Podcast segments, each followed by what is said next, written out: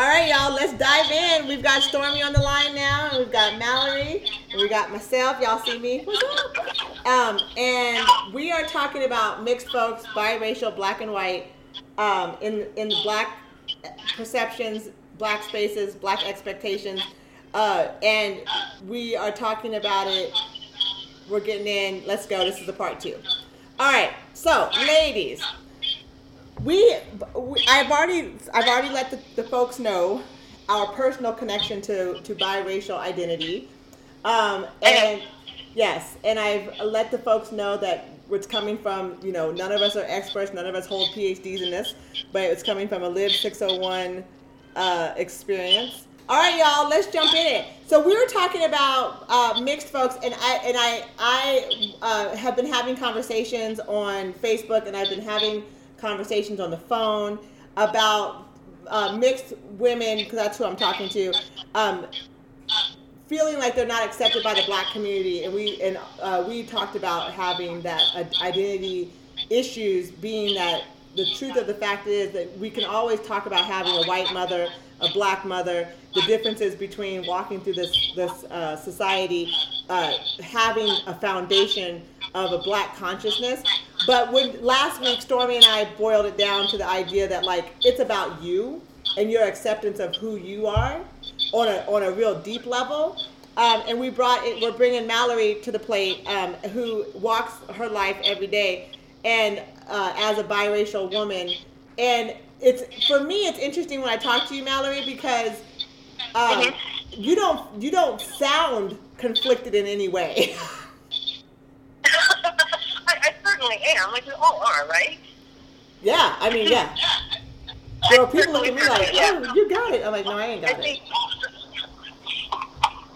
Yeah, I, I don't think that it matters. Like, like you and Stormy were talking about last week. I don't think that it matters particularly whether you have one black parent or full black parentage. You can be low-key black, black, or like myself, and either get it or not get it. and, I, and I think that it's come down to an individual, individual level. Like Hold, hold on one second, Mallory. You are breaking up again. Yeah, you hear me. Can you hear yourself breaking up? We did a whole, y'all. We did a whole thing trying to fix this. I'm here. I can hear you. Okay. Okay. Yeah, I um, I feel like you know the, the besides the inner conflict of who one person is and how much they love themselves, um, the way that structurally the world puts on racism to us, you know, whether we identify as being black and the world identifies us as being white, or the world identifies us as being black. You guys have interference right in road. Okay, let me see if I can. Hello? Yeah, let me see if I can maybe. She said we have interference, so I'm going to mute myself for me. You, you go ahead. Go okay, go ahead. Okay. So the the comp, I was saying that the conflict not not only that that the conflict I see is not only uh, the conflict, the internal conflict of one person, uh, but also the structural concept that the world view what the world views them as, whether they view them as a black being and they don't view themselves as that, or that the world sees them as a white being but they're living a black identified life. It's, it's all a conflict, you know what I mean? Um, yeah, yeah, yeah. that's where I'm at. Okay. I agree. I think that what, what I'm what I think that I'm trying to get at when I was talking about things boiling down to an individual level is that I agree with that precedent you just said for me. But I think at the end of the day, it's about on an individual level whether or not, like, barring all of those social and personal, um, interpersonal conflicts that you might have about how you're seen or how you feel, do you choose to go with what's easy or do you choose to stand in what feels honest? That's what I mean on like an individual level. That's interesting. You said what feels honest. And I think I think a lot of people have the option to go with what's easy, and that's not that doesn't just happen along the lines of you know having light skin. You can. I know a lot of. I wouldn't say a lot. I I, I know. Um, real dark skinned, full parented black folks who've been adopted by white families who who, who who don't feel very connected to blackness. And I think that that's just as, you can have just as deep a disconnect regardless of how other people see you in that situation as being, say, a very light-skinned mixed race person and struggling with that as well. So I think that's Okay, po- that's yeah, a, that's an interesting issue. As yeah. well as like just a light all black person struggling with the same thing, you know, the colorism that they have every day. Yes, I agree. We're on the same page. There are levels to it. She said there's levels to. Yeah, I agree. I think um, the the issue with this is that that mental that mental uh, capacity when when women who like what you're saying are are beautifully brown skinned and they come through um, to a black space they they are not experiencing the initial um, like outward uh, questioning, I guess, of other black folks of whether their legitimacy of blackness based on what they look like. But they are also experiencing like those black, like you're saying, black women who are pure black who are raised by white women or adopted into don't have a black um, reference point. There's no the black consciousness is not intact in that way. So they're actually experiencing the black space differently, even though then the black space has accepted them their phenotype. Their their actual experience there is not one of necessarily being included.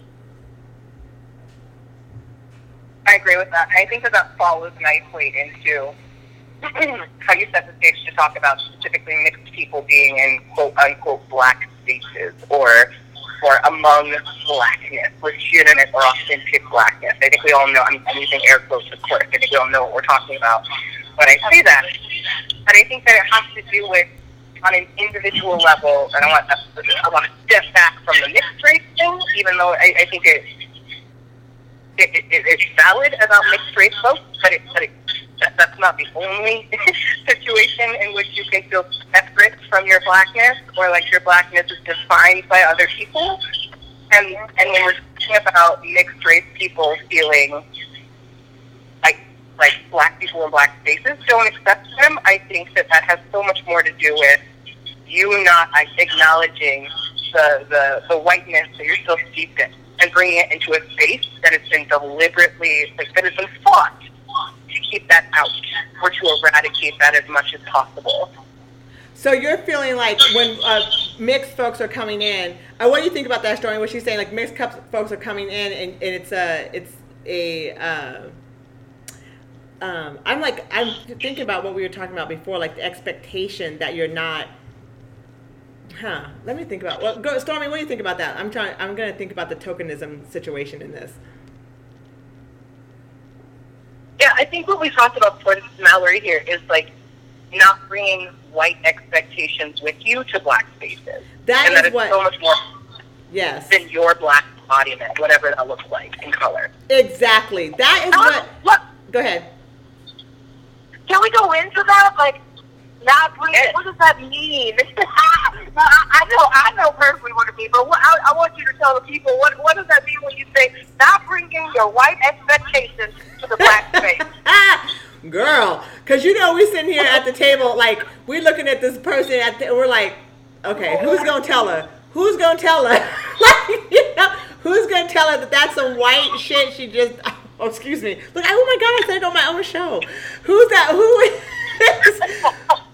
who is that? Like, who gonna tell her that that what she just can't? Karen just jumped out her mouth. Who gonna tell her? You know what I mean? So, um, so oh, that's an interesting uh, concept because I I he- the conversation when you're coming from a white perspective and you're like you're saying you're you're showing up in your white expectation. How how are you defining that, Mallory?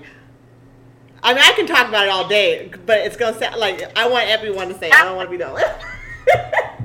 It's, it's hard, right? Like I don't have a, I don't have a fixed definition, and I don't think that I should. I think that it's far beyond me. But we've talked about this before, you and I, Aisha, about Mhm. like in my experience, both witnessing and I've, I've done this early on in my development. I'm talking, you know, early in my development, but also I want to I want to own that too. In my coming to consciousness with myself, I think a lot of mixed people become, specifically mixed people who are inundated with white in their daily life, who grow up among white people, who perhaps have at least one white parent, white family, et cetera, et cetera, you become indoctrinated with white expectations, how you are expected to be within whiteness in a brown body of varying shades. And I think that what comes along with that a lot of times is tokenism, being exoticized. There isn't there, there's certainly bad that can come from that. You can be, you can, you can suffer from not feeling like you belong. You can be discriminated against, et cetera, et cetera. But you also get these weird little, and again, air quotes, perks that come along with being the only brown person in a white space who white people don't feel intimidated by. And, and you, you feel so special in that blackness to white people who take a part in defining what that means for you. And that is something that I've had to fight as a mixed race person who is very, very comfortable with white people my whole life. I And so when I talk about bringing white expectations into a black space, I don't bring with me my default self that I've been enculturated as in this sea of whiteness to black spaces. It's like I, I need I feel that I need to be able to make that distinction. Like what is when I go into a black space, it, it would be absurd for me, right, to expect for black people, other black people, to think that I am special in my blackness. That is a very regular experience among white people. that's, That's, uh, that's, part, no, no, go ahead. Sorry, go ahead. That's part of what I'm saying about like bringing white expectations about your blackness to other black people. It doesn't make sense. Like there are things that you carry with you, white sensibilities. A lot of mixed people that I that I know that I've talked with have a hard time just like disagreeing with other black people. Yeah, know? right. Because they feel like they feel like we should deflect to the darkest skinned people. And, and I think Oh my God! Oh, can we asterisk that? Holy smoking! That's Yeah. da- asterisk to the darkest. you- They're da- trying to do their very best, and at the same time, you know, at the very same time, valid, uh, invalidating black experience, like like what exactly what you just said. Going to the Yes. darkest experience that, the black, the darkest person in the room, their experience is more valid than the lightest. You know what I mean? Um, yes. that darkest skinned person might be adopted by a white ass family. Right. know, And not have any connection to blackness or a black consciousness or black liberation.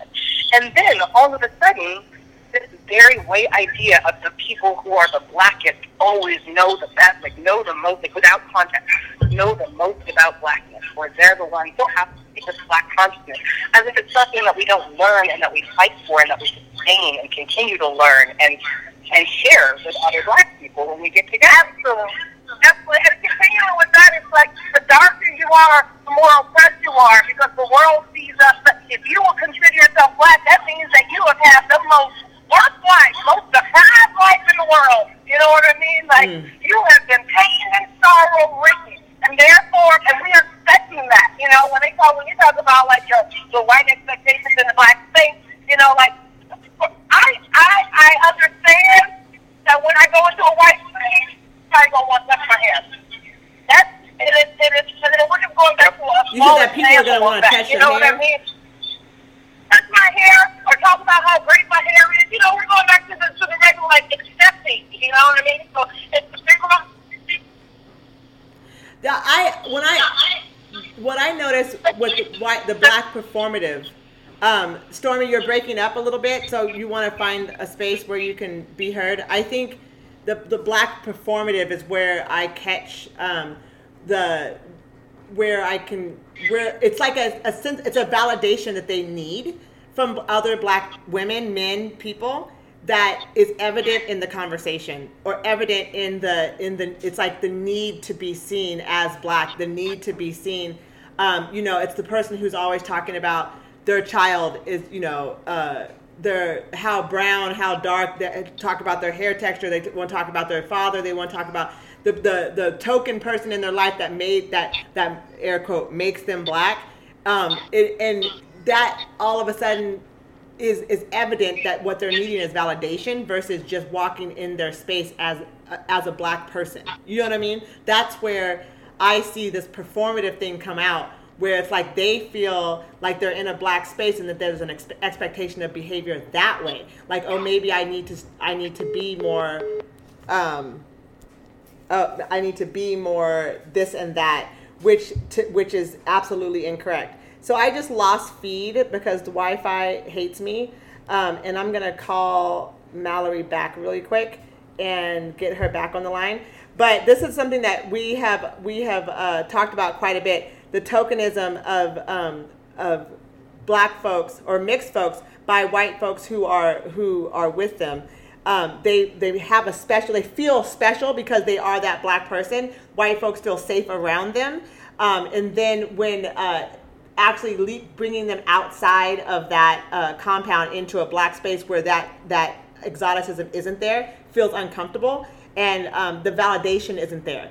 And because at that point you need to stand on your own two feet. So you're not anything special when you're in the room of, of a bunch of black folks. And so uh, uh, let me try in one moment uh, to go ahead and get her back on the line. Um, I'm sure we're like they're like freaking out because that wasn't supposed to happen. So I hope that um, the the understanding the difference in how this is working. Uh, I see you in the room. I'm calling you back right now. That's hilarious, by the way. Uh, I Mallory is in the room. So I'm calling you right now, Mallory. Are you on? I am. I'm here. Sorry, I don't know what happened. I just disconnected. I don't know what happened either. I all of a sudden they were talking and there wasn't. I don't. Um, so now you had Stormy on the line. Oh, you know what? I wonder if we got disconnected from the radio station. Would that happen? Oh, is no. Stormy on the line with you? Stormy- she's not on the line. She's not on the line with me either. Like you guys both just cut out, and the radio station is not Yeah. on the line with me either. So was it my phone? Weird. I don't know. Yeah. you want me to add? Um, yeah, let's try to add back um, the radio. Uh, I think I kind of think the back feed was from the radio station. I'm not sure, um, but we're gonna add in Stormy in just a second. Thank you guys for waiting around. Uh, I, I think the we're gonna start talking when we get Stormy back on the line. The expectation, the performative blackness, I think, is is something that a lot of people want us to define, and I think that we can. Um, I think it looks different, but it looks the same. I, I think when someone who does not have a phenotype of blackness, meaning like there's no white, there's no white nose, there's no kinky hair, um, the, the- your lips aren't thick, like that. Th- those very stereotypical, like this is a black phenotype. You don't, you th- those are absent. Yet you have a parent or you have someone who in your family is black, so that you are then uh, saying you're biracial. You're- yes.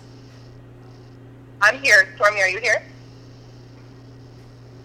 So I um, so you're going into the black phenotype of, of what and you, you those black phenotypes. If you're missing those black phenotypes and you're in black spaces as a biracial black person saying I am a black person, then you're getting this feedback from black people going, "Are you a black person?" And so then the I think at that point is where I see the most performative black antics come out, um, which is unfortunate because that just uh, just takes it down, takes your validation down several notches. Um, it just because it's not something that you're that you're needing to prove to other people and to, uh, to the society around you. And I think that that's what Stormy was getting at with the the acceptance of who you are. Um, you don't have to actually do any of that um, for us to recognize that you are that your foundation and is in your lived experience or that your foundation is in the best interest of your black heritage um, but I think it's irresponsible for you to think, or for people to think, that you're you're experiencing societal blackness in a lived experience because I don't know how that's true. Uh, what do you think about that, Mallory? Are you there? Huh. I know. I I'm just saying. I don't know how. A, I don't know how cis, you know, with with straight brownish hair and a thin nose and a really really light skin, who's biracial is experiencing the black experience. I don't know. I'm being completely honest. I'm thinking we're not having the same problem. You know what I'm saying? I feel that. I, I, I feel that, and I and I, I feel that even as an extremely light-skinned biracial person, because I know that I'm not I'm not seen as white. I, I, it is so clear the issues with like my hair texture, with not issues, but when white when I go into a room, white people want to touch my hair just as much as they want to touch Stormy's, you know? Yeah. And Yeah. that people like that's where that community comes from, not because my skin is very fair and hers is a, a deep, rich cocoa. you know, like right. that different. Those those experiences specifically from white people, from that you experience in the midst of whiteness, that makes you know what you like. That point out, I'm black. I'm you're you're black. You're different. You you don't belong here, or you do belong here in this way that we want to uh, define, with aka tokenism. Right.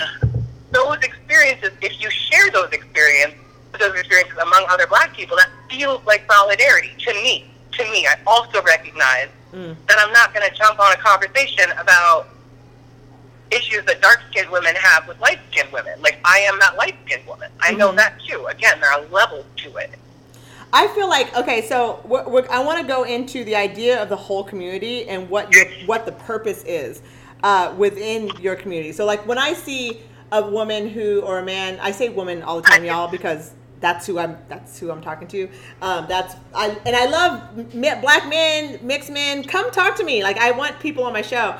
But this is who I have on my show, and so that's how I always. So don't don't think it's a, a one way thing. So anyway, um, I the idea like the purpose within the community I think is something very hard. Um, I think it goes a little further than the identity because I think once you are clear and um, and I don't and please you know interrupt me at any time like once a mixed uh, biracial black and white person is has moved past the performative stage of identity. Like they're like okay that's not me. I'm just to be in my skin. I'm to be in my no in my knowledge. Okay, I have a white mother, I've studied blackness, I've put myself in black spaces, I've tried to, you know, I, I'm solid with who I am. Then, okay, at that point, then, and you're not, you don't look black, typically black, uh, what in, is your purpose within the community? And is that like something, for me, I feel like other black women ask, that's what we're looking for. We're like, well, what are you doing? What are you getting out of this? You know what I mean? Like it becomes one of those things where it's like, are we being infiltrated? are we being, are you, you know, go ahead. No, I, I, I feel the same way. I'm, I'm, I'm very curious what that, what that question, I'm very curious about that question as well. like, if you can, if you, if you, but, but I also recognize that there are, there are, there are varying circumstances, right? So, Yes. like, Yes. you have mixed grandbabies, and you all belong to a family that is a black family. They are being raised by a black grandmother, by a black mother, you know, Yeah. in a black house. And even if they don't have the same, even if they're light skinned, even if if their hair texture isn't as kinky as yours, like I think that there's there's something to be said about whether or not you move within a black unit and what your what your purpose is within that black like being present within that black community or if you are just you know if you're just a free agent Right, marrying right. white people, raising kids who who can pass as white and you aren't teaching them anything about being black then then what's the point I don't. I don't know. I mean, like, I for on, honestly, I don't know. Um, maybe it is a sense of validation uh, that you belong in one place or the other. Um, and I don't. I'm thinking. Uh, I'm thinking that. Okay, I'm sorry. Stormy just texted and she said it's not going to work for me. Please continue without. So it's me and you, Mallory. Uh, i know sorry yeah, no, it's okay. I'm no, I'm down. This is perfectly fine. i Uh, uh, drop but i'm here Yes, no, it's good. We'll we'll figure it out for next week when we can have all three of us somehow. I'll figure it out. But um, yeah, so it's one of those things where it's um, that blackness isn't defined by someone else. That's true. Um, however, when you are, and I I don't like to use the word passing because I don't know where that came from. If that's a black thing or if that's a white thing. You know what I mean? Like I think that we. I, you know, I think that I was talking about it earlier. We were having a conversation, and some uh, woman was talking about light skinned blacks versus black skin black, uh, dark skinned blacks, and you know, one with privilege and one without. And I was like, I don't like to work within those uh, those constructs because that's a white definition of privilege, Yeah. and you know, and I um, an experience, yeah, but but no, because oppression is oppression, and we are feeling it period. Uh, you know, the levels of the pigment of my skin does not mean that the the oppression is is less. It's just we articulate it. So um, I don't like. So I have a problem, you know, with that idea. But I do want to um, give that I give more conversation around that that purpose when you're aka or when you're passing whatever passing means the purpose that, that you're giving to your community at that point um, and if you're if you're choosing uh I don't I okay I'm trying to think as a, a woman who's raised by two black parents and I'm trying to see and very honestly when I see a, a, a mixed woman who doesn't appear black to me speaking or I can see that there's something but that I just don't see it you know? And they're speaking about their experience as a black woman how that sits with me and I'm trying to be very honest with it. What how does that sit with you? Mm-hmm. um I, it's hard right? Because I do have questions about like am like I, I don't again I don't want to be I don't want to put my like sounding like an authority because yes that's the problem. There are yeah well there are people who who will look at me like there's this there's this experience I it, I have experienced as being mixed specifically in a very white place. I think it would be very different if I grew up in uh, New Orleans or Detroit, yeah, you know what I yeah and looked exactly like I did. My experience, because I'm so surrounded by whiteness, my my how I'm perceived is very much informed by how white people perceive me. So I'm constantly fighting off their stereotypes, even though I'm just as fair as most of my white friends. It's mm. just very clear to me that they make a distinction between how they look and therefore what they are, and how I look and therefore what I am to them. So when it comes mm. to people who, who white people, like in these spaces that are very, very white, like the Pacific Northwest, and when it comes to mixed people, who white people don't see as black, but they claim being black, it makes me wonder, like, what what's at stake? What's the risk for you? What are you experiencing that I'm experiencing? Like, what is the struggle that we share in common? What? and that makes oh, me really God, yes. uncomfortable. Makes me, yeah, it makes me uncomfortable because I because I, I say that acknowledging that I'm just as fair as most white people that you know. My skin is very light. I, mm-hmm. I make no bones about that. Like I, I know this. Right. I am aware, but also I, I am very aware that I there's something about the way that I look, whether it's the curl, the kink of my hair, or the, the curve of my nose, or the roundness of my cheeks, or the fullness of my lips, that white people tag me as black, and therefore I am I am very very aware of how how I may be how, how they may perceive me based upon those social constructs of of, of white versus black. So, you know? so I wonder if that leads into the idea that like these mixed people who are being considered black by white folks, and then when they come into a black space, we're we are seeing that that that, that minimalist of blackness, like you said, like like they're the struggle isn't there for them because the phenotype doesn't fit the, the socialized struggle. And so they don't actually live that experience or they perceive their experience as black because white folks are telling them so. Although when they when when matched into the actual lived experience, it doesn't it doesn't like fit the bill necessarily. The it's it's and we're talking about folks who are who the, the, it just doesn't have they just don't have the they don't have the hair, they don't have the skin, they don't have the nose, they don't have you know what I mean? Um, and and it's it's it's not you're not walking into a white space and and immediately recognized as black.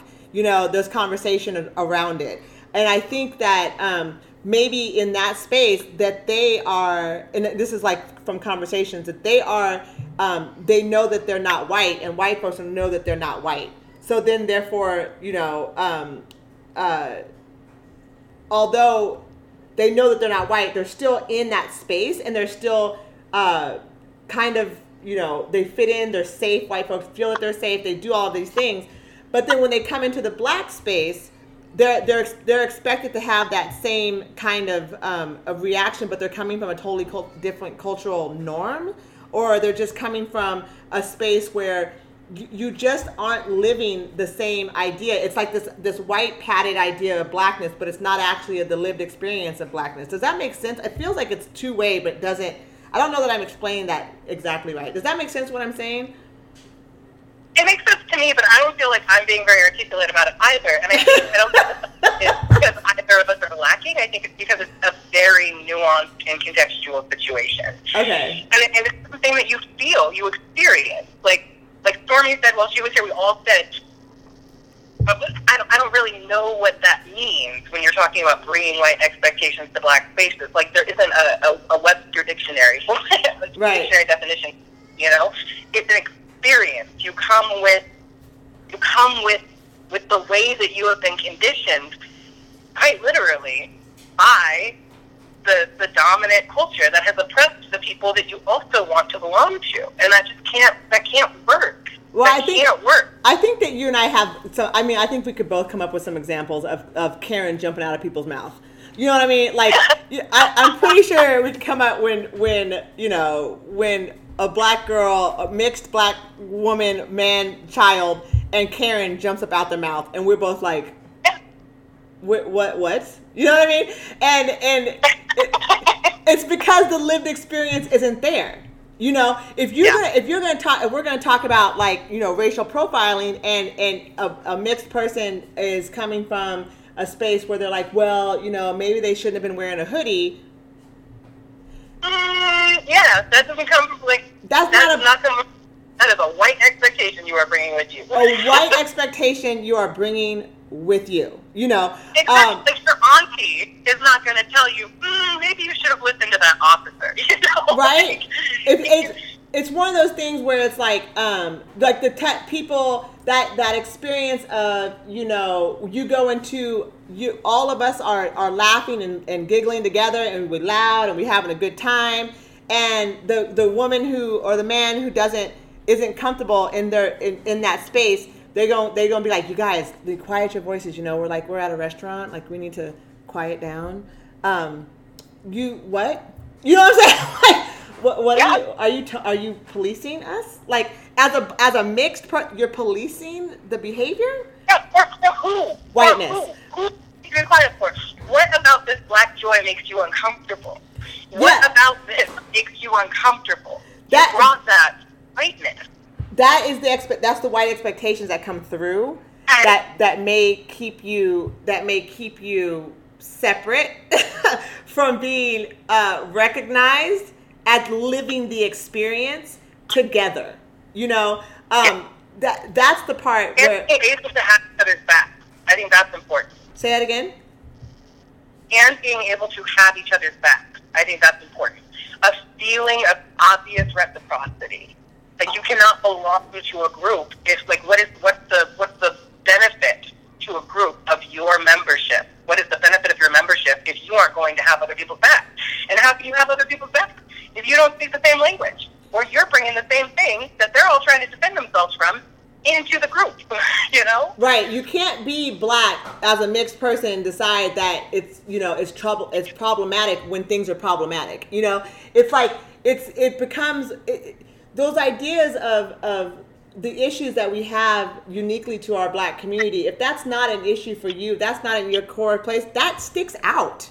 That it's obvious and evident. You know, um, and I think that's that states to the black experience as well. Like people like, well, what's the black experience? That that's what it is. I mean, you have to understand that what, what like you said, what is your great what is your piece to the greater good of this community? If you don't understand your role and place in that space, you're not adding to it and you're not actually living, you're not you're not connecting to it. And it's evident. You know, I think those memes that go around. It's like they, they, it's totally show like uh we can see that you didn't like do something blah blah blah when you're young and it, and it shows. Like it's like one of those things like it's showing that because you're not connected, um, it, that you're you're looking for permission to connect, but you're not gonna get that permission if it's not like the benefit of your involvement doesn't benefit the group.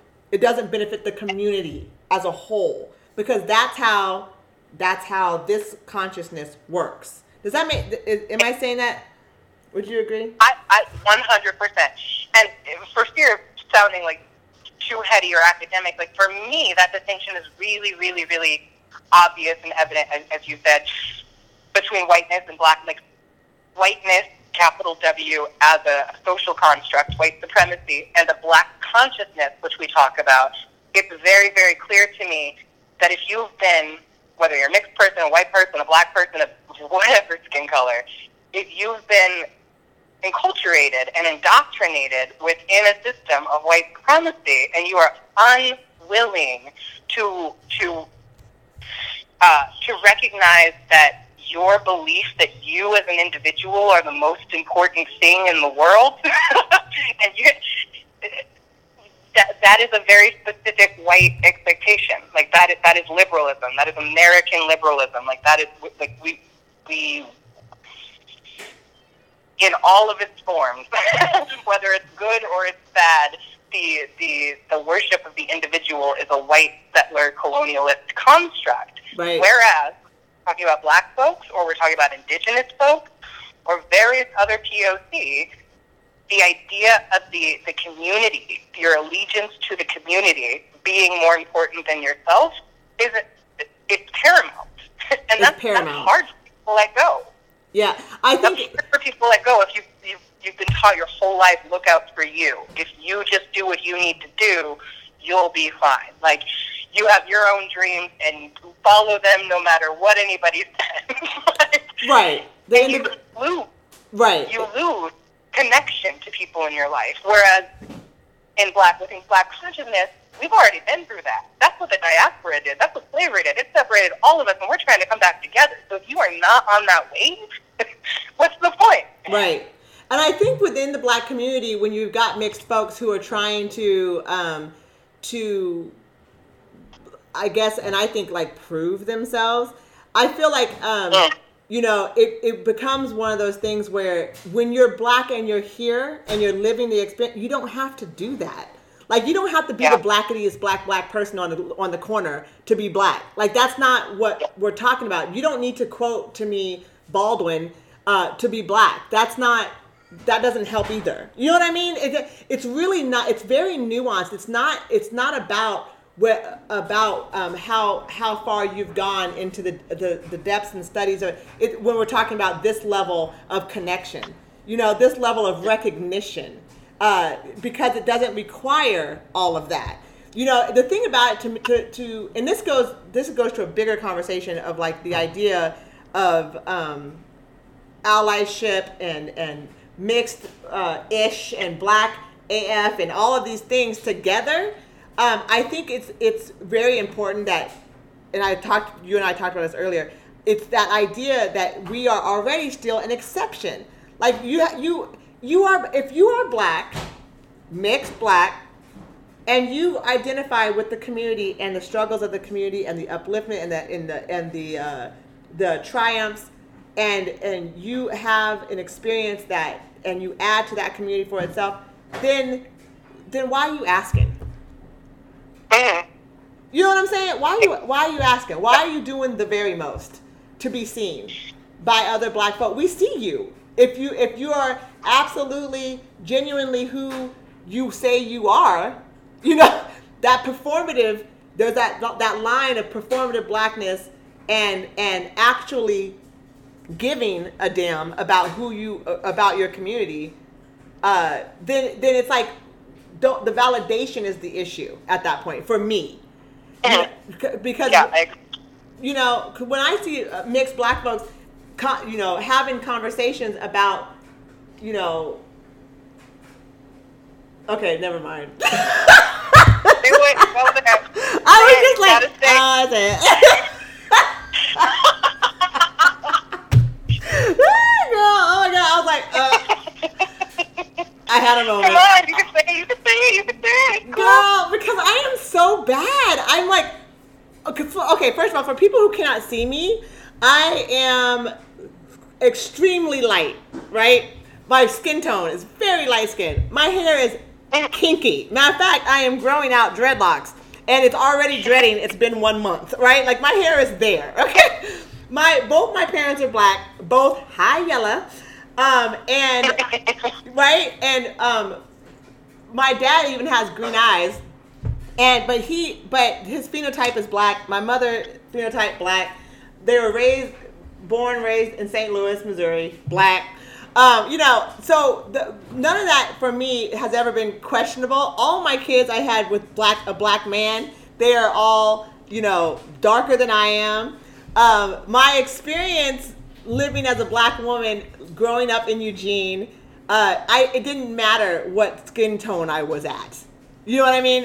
Because I, per, per, unfortunately, matched the skin tone of my counterparts. Like I have a, a more rosier tone, but my shit is yellow. Like just like yours. You know what I mean? Like yours. Yeah. Uh, it's so You it's know, like, you see me. girl. Same. We be like lined up together, like hello, here we go. Uh, so um, you know, so it's one of those things where it's like I. Uh, my experience in the black community, what it really wasn't about my skin tone. I mean, I have a, there's another experience about being high yellow in the black community that we can talk about all day. But this is my experience of, of being performative. It was never. I, I never questioned that. I always, I always know, and I talk about this all the time. It's, it. I was not asking other black folks who were darker than me that if I'm okay to be black too. Like that's not what are you talking about? That idea is is because you're coming from a white space. You're coming Yeah. from a white space when you're asking if you're black enough. You know, if you're questioning Like- whether you're black enough, you're coming from a white space, Yep. right?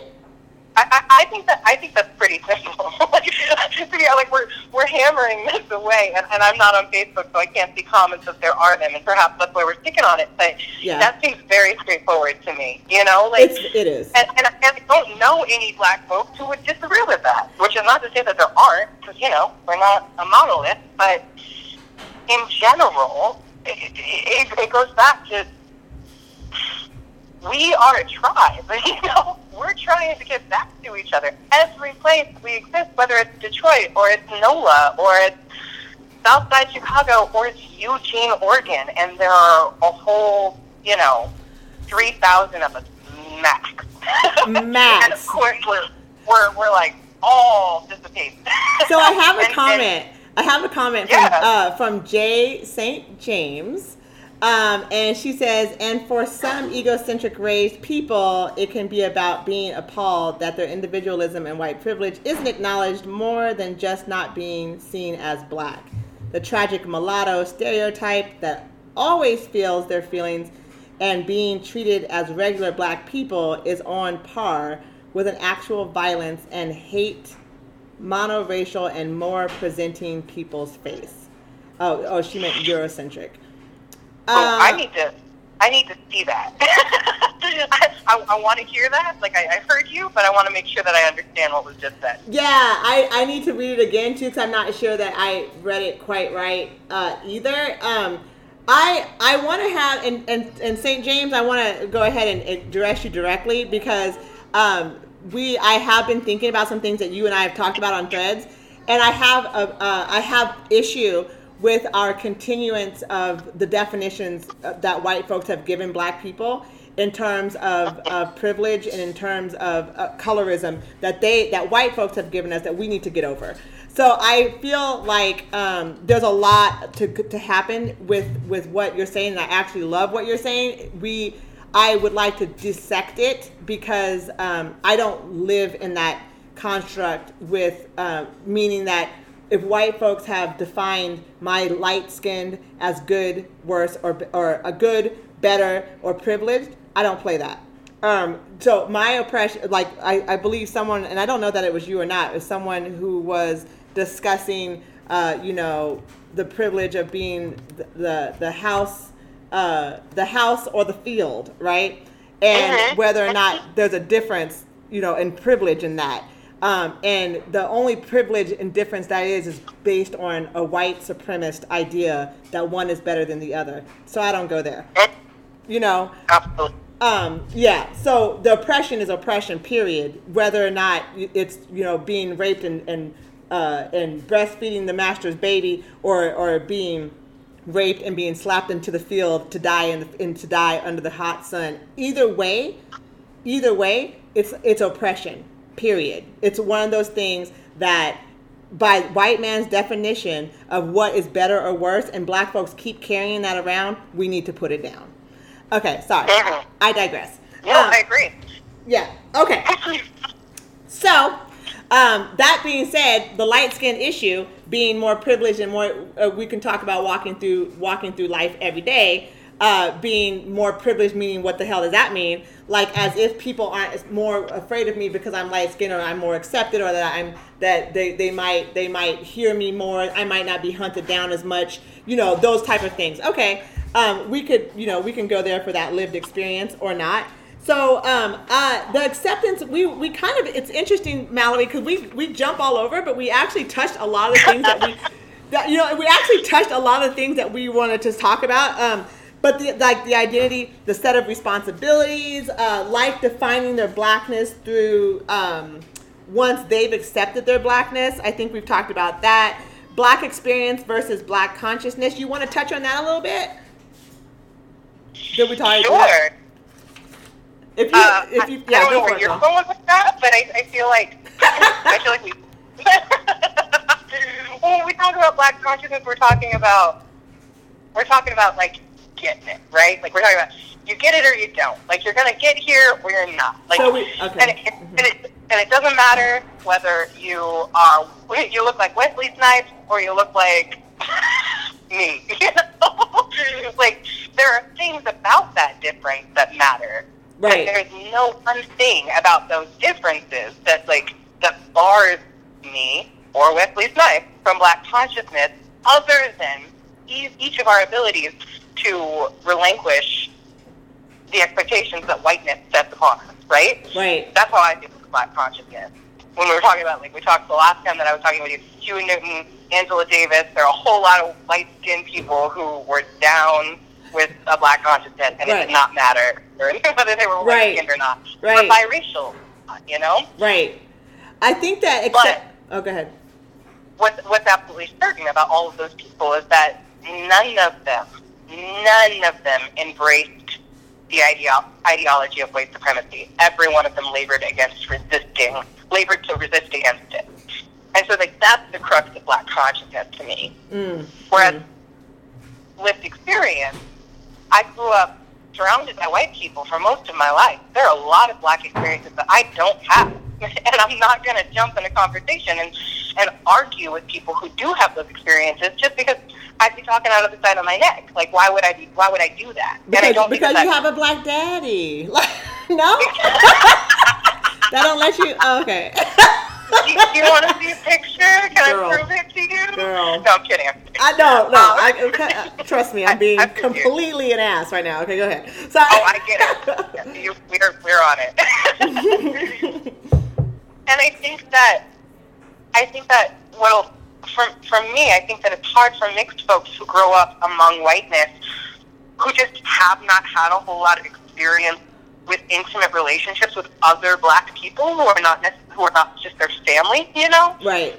and I they fear that their lack of black of a black lived experience, living in, an, in a more urban place, being around black people, going to cookouts, you know, like Yeah. these things that seem stereotypical are things that black people do together. A lot of black people, not all, of course, but a lot of black people do when we when we gather together, and when Yeah. you when you don't have the option to gather with other black people, of course you're going to lack in black experience. And I think that mixed people often carry an anxiety with them when going into black spaces that they don't that they don't know how how to contribute to that experience. And I think that that's valid. I definitely Yeah. feel that, and that's why I step back and I just let other people lead. I don't need to be loud here. I think that's where I think that's where the Karen jumps out though is because they they then become where they have to be seen instead of like what your experience was is to, to sit back and absorb. You know, they go into that they go into that performative like I'm black too, I'm black too. It's like you don't you're absorbing right now. Like you're learning. Yeah. And, and for me, I'm taking I'm taking up all that energy I did not get from having an auntie that I grew up with or Right. a black mom. Like, give me like give just I'm just gonna sit over here in this corner and keep my mouth shut and give what I can, but take like just let the blackness wash over me. Just be in. Just be in in fellowship. I don't need to perform and pretend like, you know, like I'm not a teacher in this situation. Like I definitely have things to share about my own experience, but but but I don't need to like come in guns blazing and and and run the show. You know, that's, a, that's leave that to the white you. that's what that's what I was saying at the beginning of the show. Thank you for putting my words into a much more coherent, laid out version. Girl, Appreciate hardly. it. I am not very. I do not feel spirit, but thank you for that affirmation. Girl, that's what I was trying to say though. I was like, okay, I couldn't say it, but that's what I was trying to say. It's like you don't have to do all that. You know what I mean? like let it wash Well, over you.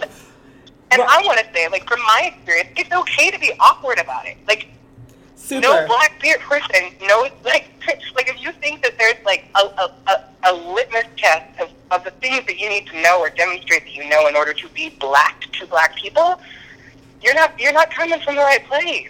You're coming from no, you are. You're coming from a white place. Let's be real, Exactly. because it's only the white folks who are asking, "Is that okay that I do that?" Like, it's is it, can I can in order for me to be an ally, could you please give me a checklist of things I should do so I can show you that I'm actually an ally? No, what you need to do is listen to black folks. And it's the same Uh-huh. idea for white for for people who are mixed.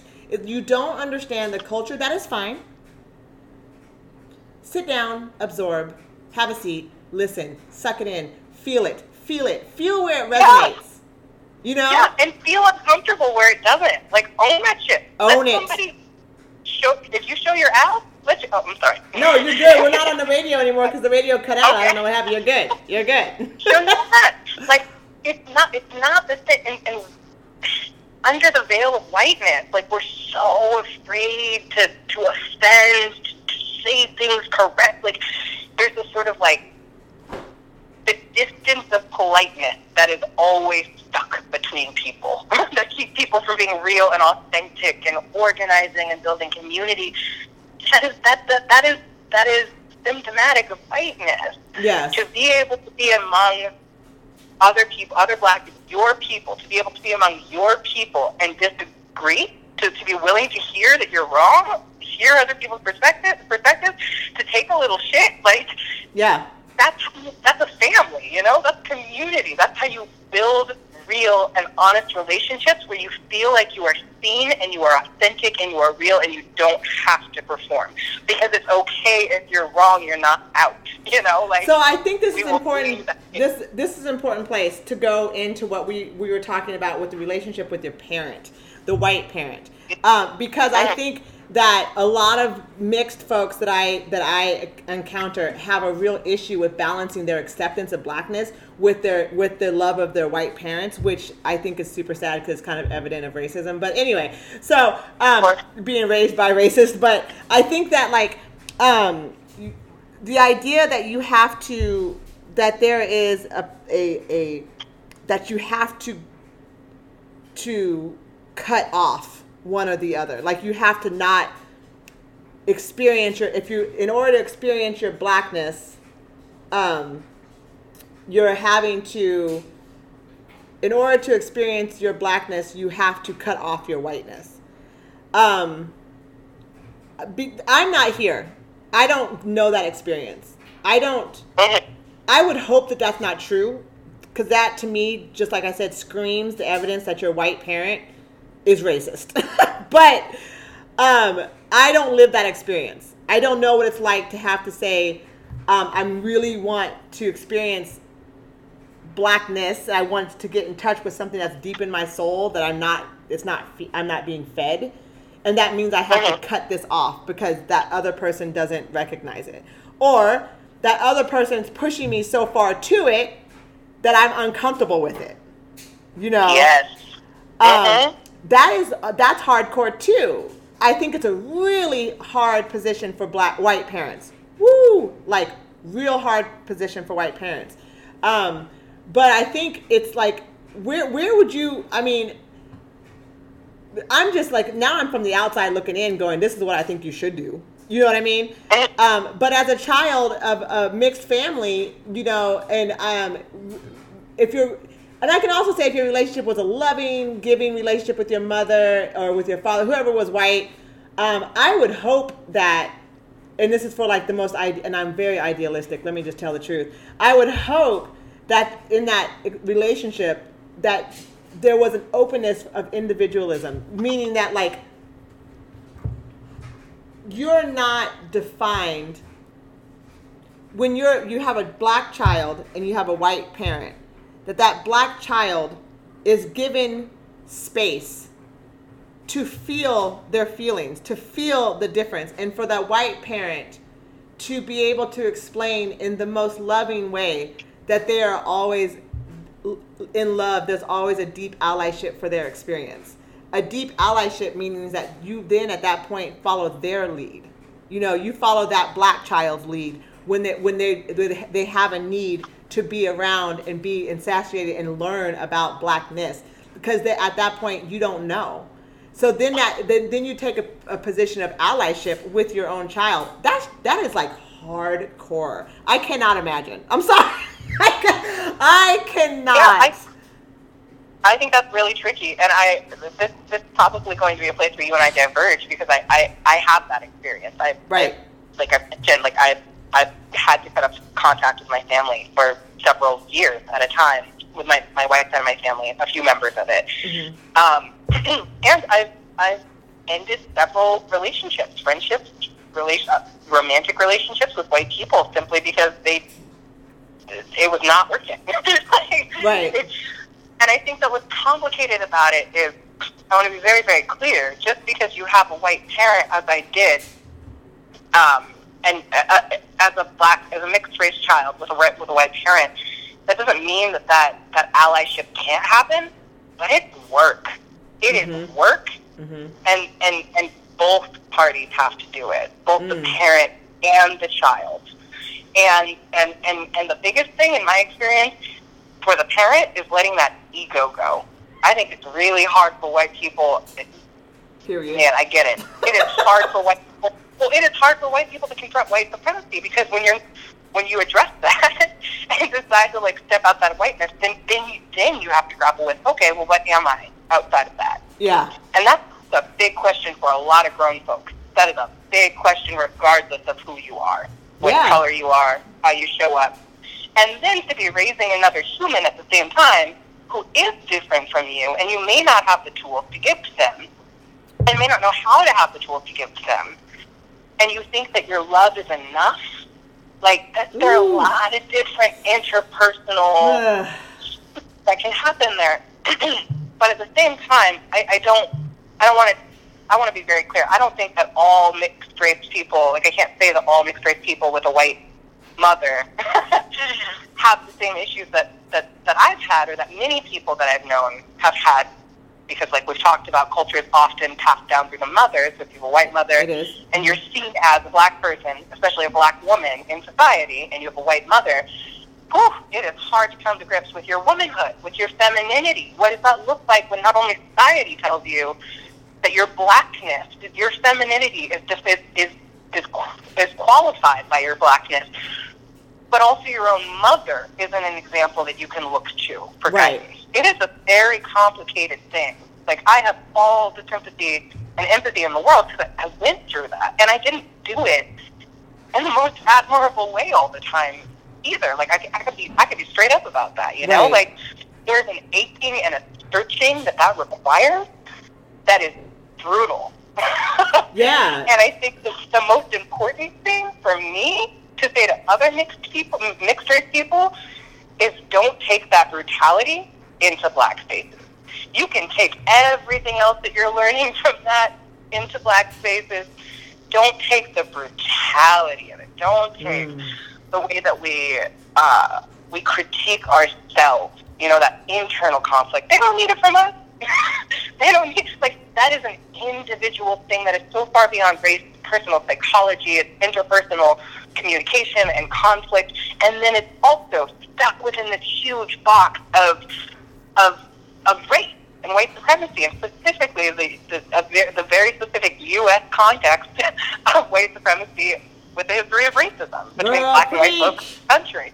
So, like, you become contended ter- territory as a as a mixed race person, and and I don't know anybody who hasn't dealt with that. So I don't want to say that if you deal with that, you're like you're somehow failing to tap into black consciousness. I've dealt with that. I still deal with that. I will probably always grapple Thank with that, you. and as I should. Right. I just also need to be responsible about that and not put my anxiety that that creates for me in my situation with whiteness on other black people because they've got other shit they're already dealing with. like, you do not Period. need my whiteness. you know? Period. That's go- That's exactly That's right. I feel very, very, I feel very, very strongly about. I agree with that. talking I think that's a good point. I think that's a good point. That this is, uh, it, it's not, it's it's one of those ideas. It's like it's it. This is a journey for you. This is a journey Yeah. for you. Um, and uh, it's it's not a point of it's not a point of like pity and pitiful like like like oh I have and I I was raised The in that tragic mulatto. Like, the tragic- it's just not it's just not yeah and uh i think right now we all we're talking about like white folks giving up you know um, their idea of their the racist antics that it's been way too long. I think the idea um, like you said that idea the tragic mulatto i think we need to drop it. Like we you know what i'm saying? Like there's point there's points of our own in our own community that we're carrying on this idea this white supremacist idea of our own blackness um, it, mixed or not, that that is hindering our connection, uh, and we also Yep. need to put it down. So, um, so there's that. But uh, I think that uh, with what we were talking about, um, the relationship with that parent, and, and that that thank you for saying all that because I think that is like super super real, um, and the idea. Well, and of- it's complicated, right? Like, I just so- don't want it to be so simplified. com- it's, complicated, so complicated.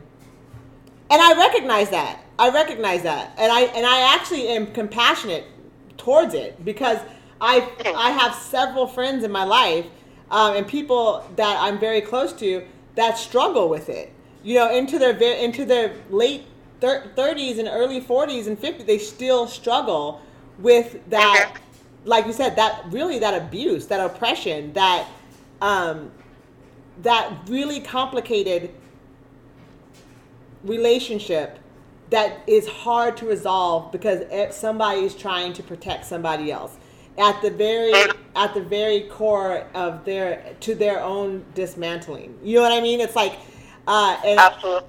yeah and i and I- it's just it's and i think that's you know i don't know. I i don't know that that is a thing for black i i mean i know that it's not a thing going the opposite direction. Um but Mhm. you know so so there's that. So i i am going through our check but what? In the same token, I've Oh. also seen like full black folk with two black parents who do the same thing with a white partner. So I, I think that Ooh, wait, a wait, go. Ooh, wait, what? what are you saying? Say that again. Sorry, I was I was piggybacking off of your your point, and I, I just wanted to make the point that I think that this this internal conflict, that the conflict between allegiance to blackness and, and white supremacy, Yeah. also often happens with full parentage black folks who have white partners. That can happen just as easily. Like that copying for that white person in your life in Yeah. a way that dismantles you internally, even if you don't realize it. I think that people have, um, woo, girl. Okay. All right. Wait, we're about I'm to talk. saying- we're about to talk another it's 15 hours, okay? we're about to talk another 15 hours. No, um, because what you just said, girl, hit it so hard on the nose that it's bleeding. Um, I think, girl, I think that, um, cause we had this conversation, girl. Oh my God, like on Facebook. We, Write it down, write it down. Let's have it another day. uh, no, we will, we will. But we had this conversation, and I want to. We're gonna touch on it. We're gonna t- we're gonna tickle it. We're not gonna go hard, but we're gonna tickle it because that that conversation is so necessary. Um, because we, you know, we got black women who, you know, we're dating out of the race. We're dating white folks, and that's, you know, I married a white guy and divorced, and and you know, for very similar reasons and other reasons. Mhm. Um, but I think that it's funny because because when people like they want to stay in that same realm that you know love has no color stop it right now stop it stop it love, love has no color. The consequences of cross cultural or cross color or love coming from different places that are unequal, that has consequences. That has Love consequences. But the consequence, acting like there aren't consequences or there couldn't be consequences, it's how you do damage, how you do harm to yourself and to other people. yeah it's not we're not like i said we're not saying she biracial she's not you date white people who white folks?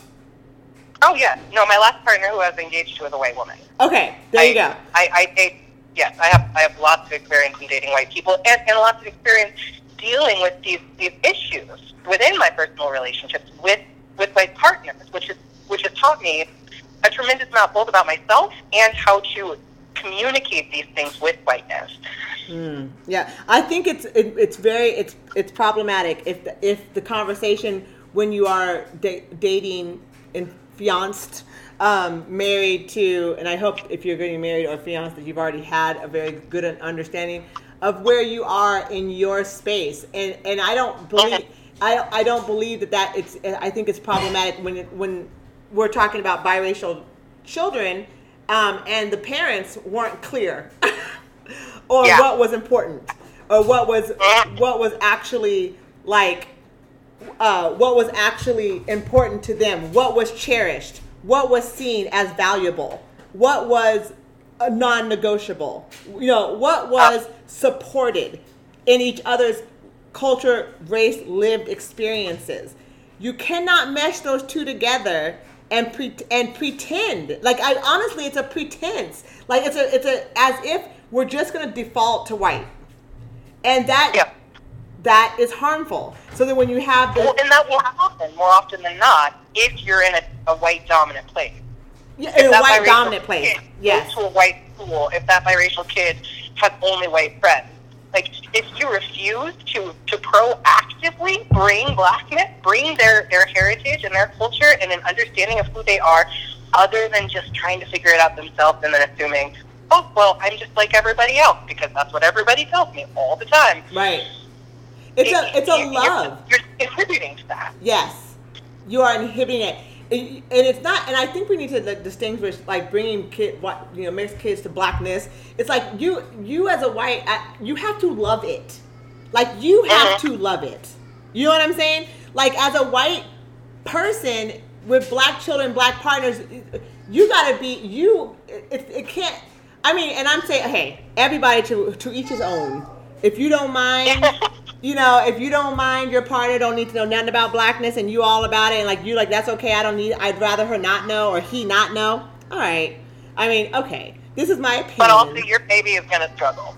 your, your child will struggle. You know, Yep, and will you're continue gonna, who you're going to raise a biracial daughter who doesn't wear a bonnet until she's in her 20s and wonders why her hair is messed up because she's too embarrassed to or doesn't know that's something you do.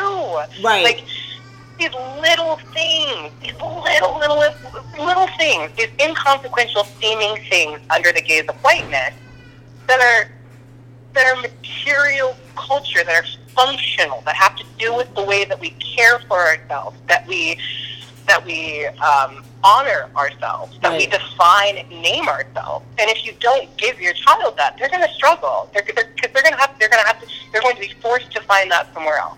Right. So that so I wanted to touch on that because I think all of us as grown folks, you know, we we loving everybody. Like I I mean, I'm down. Mhm. I'm down. I'm loving Yeah. everybody too. You know what I mean? Um I I do not have a distinguishing race that I will not date.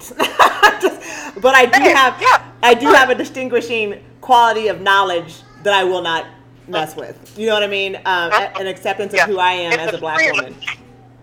I just have a prerequisite for you to have this level of knowledge to engage with. I'm, just, I'm gonna need you to be a level of allyship that just gives, goes to the point where I'm not the only one with the Yeah. shotgun. That's all I'm saying.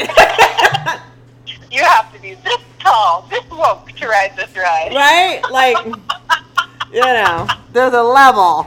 But I think it's important to talk about when, when you're when you're talking about mixed race folks because we, we mixed race folks who come up solidly with uh, you know it's because generally their foundation was pretty solid or they went out and solidly seeked it and in a place where they were were given their internal conversation real honor. So um, I think that needs to be said uh, while we out here loving on everybody. My grandson's here. Yeah. Um, and and uh, so anyway, so, uh, was there anything that I didn't touch on? Cause we really, we uh, girl, as quickly as it seemed like it took me a while to write all this stuff down, we went right through that. Honestly, I mean, every time I talk to you, Aisha, we could talk for Days. days. Like we're all over the place. But, but I also like that it's conversational. I like that this isn't, you know, in a format that feels forced or, or anything like that. So I appreciate you providing that space. I don't have anything in particular that we've talked about previously that I think needs to be said or that we set out to say that we didn't touch on. Yeah. About this subject. far from it. Okay. Good. Yay. That means we did what we had to But do. we've got lots of material for another episode too. Girl. Okay, so people who need to know. Next week we got material for the next month that we are we got I mean, for real, real. We were like, okay, we gotta talk about this. We're gonna write this down. We're gonna do this. We have so much that we want to talk about right now, and I think it's like the release of this pandemic. It's like the release of this quarantine for me. It's like, okay, I'm, I'm in a space right now that I'm gonna have to let this go, and I'm gonna have to just be in my space and in my truth and tell y'all what is up for real. And I'm sorry if it hurts people's feelings because that's not my intention. I hope y'all know. But this is my truth, and this is where I'm at, and I'm bringing my people who can articulate in ways that we agree and disagree, um, and and come in and have those conversations. Mallory, get used to hearing her because she's coming on back. And- she's coming back. Oh, Hopefully, thanks, girl. yeah, Thank you. of course. Thank you for having me. Of course. Uh, hopefully, we'll get to the point where I can figure out how to put all of our faces on the screen so y'all can see all our lovely faces. Stormy was a Yeah, so casualty. any, anybody watching knows how to do that. Put a shout out. please, please let me know how, because I want to do it. I see other people, I want to like, I don't know how. So, uh, Stormy was a casualty of the conversation. Her phone, my phone, someone's phone didn't work out. I think KEPW may have been another casualty because I don't know what happened. It just the whole line just just cut out. So um, I don't know, but hopefully this time this this tape will be this film this whatever will be recorded and you'll be able to see it uh, on Facebook for the next week. Share it. Um, the conversation I think is is one that that I think a lot of people are thinking about but don't say when you're in the situation. Um, mixed folks out there with all the love and all of the um, recognition for the struggle.